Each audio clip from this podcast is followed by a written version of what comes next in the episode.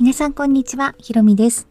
この番組はプロのナレーターを目指すアラサー女性私ひろみがお送りする日記的ラジオです。さあいちがつみっか金曜日、皆様いかがお過ごしでしょうか。えー、昨日の配信に続いて、ね、連チャンで配信をしております。昨日はあのにせんにじゅうねんの抱負ということでお話ししたんですけれども、早速聞いてくださった方があのたくさんいらっしゃって、どうもありがとうございました。えー、っと今日はですね、話し方のコツというタイトルをつけてみたんですけれども、あのこういう話し方がいいよとか悪いよとかいうのは必ずしも解はないと思うので、そんなお話をするのではなくて、昨年の年末にあった エムワン グランプリを見て、なるほどなと思ったことがあったので、そのお話をしたいと思います。 エムワン グランプリ、皆さんご覧になられましたでしょうか。私数年ぶりにしっかり見たんですけど、あの久しぶりになんかケラケラと笑ったなと。で、あの何でしたっけ、シュガーコーンっていうんですか、あ牛乳と一緒に食べるやつ見ると、ついついミルクボーイさん優勝された、えー、お二人を思い出してしまうんですけれども、えー、見ていた中でですね、えー、ファイナルには残れなかったんですけど、最終のさん組には残れなかったんですけど、まあ、惜しいところまで行った漫才コンビがですね、とある審査員からこんなことを言われていたんですね。えー、漫才のネタっていうよりは、〇〇さんの手の動きとか鼻をなんかやたらめったら触る感じとか、そういう挙動が気になっちゃったっていうようなコメントをされていたんです。で、私は彼らの漫才見てたんですけど、まあよくせわしく動くなとは思いつつも、まあ、そこまで気にならなかったんですね。ただ優勝されたお二人と比べると、まあ、無駄な動きがあるないで言ったら全くもってめちゃくちゃありましたし、その指摘された方は確かに言われてみるとなんか気になっちゃう動きなんですよね。癖があるというか。で、最悪の場合、人によってはそれが気持ち悪いとか不快だな、見てたくないなって思われかねない動きだなとも思いました。で、こういうのってあのナレーションもそうだと思いますし、普通にこう話していているフリートークでもそうだと思うんですよね。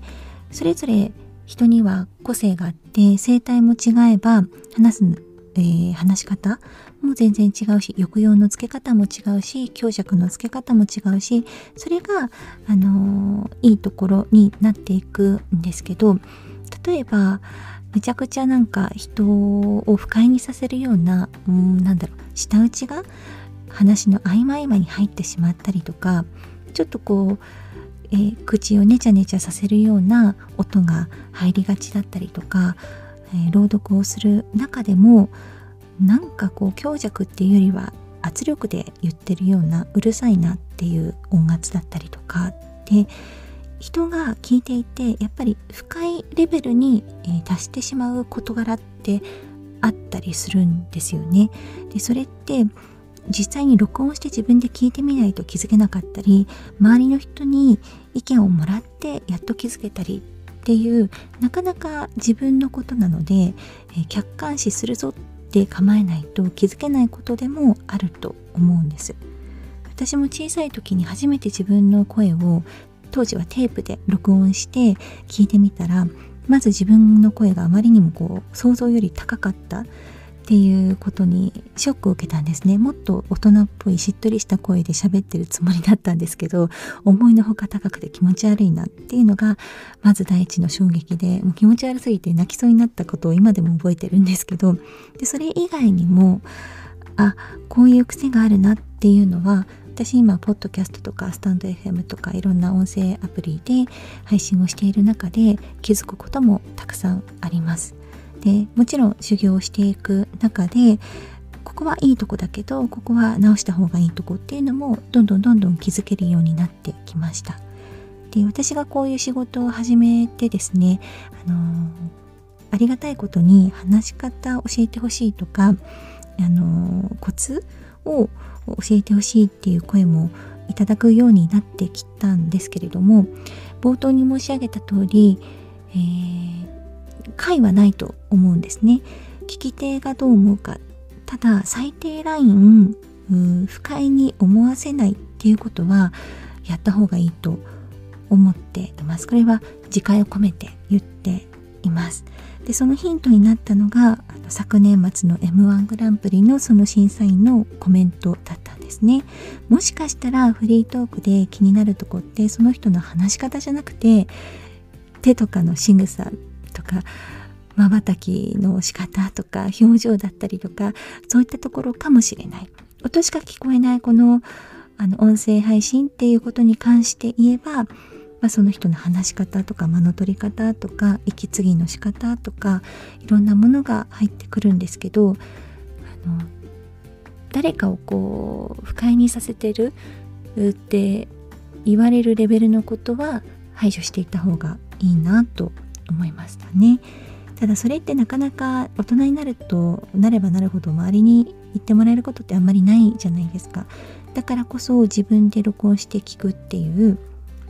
ことしかできないんだろうなって思うんですけど、そういう意味では今自分のこう声を音声アプリを使って載せて配信することで客観視客観視客観聴なんて言うんでしょう客観的に聞くことができるので、あのいい機会がたくさんあるなと私自身思っております。皆さんは皆さんにとっていい話し方ってどういうことだと思いますか？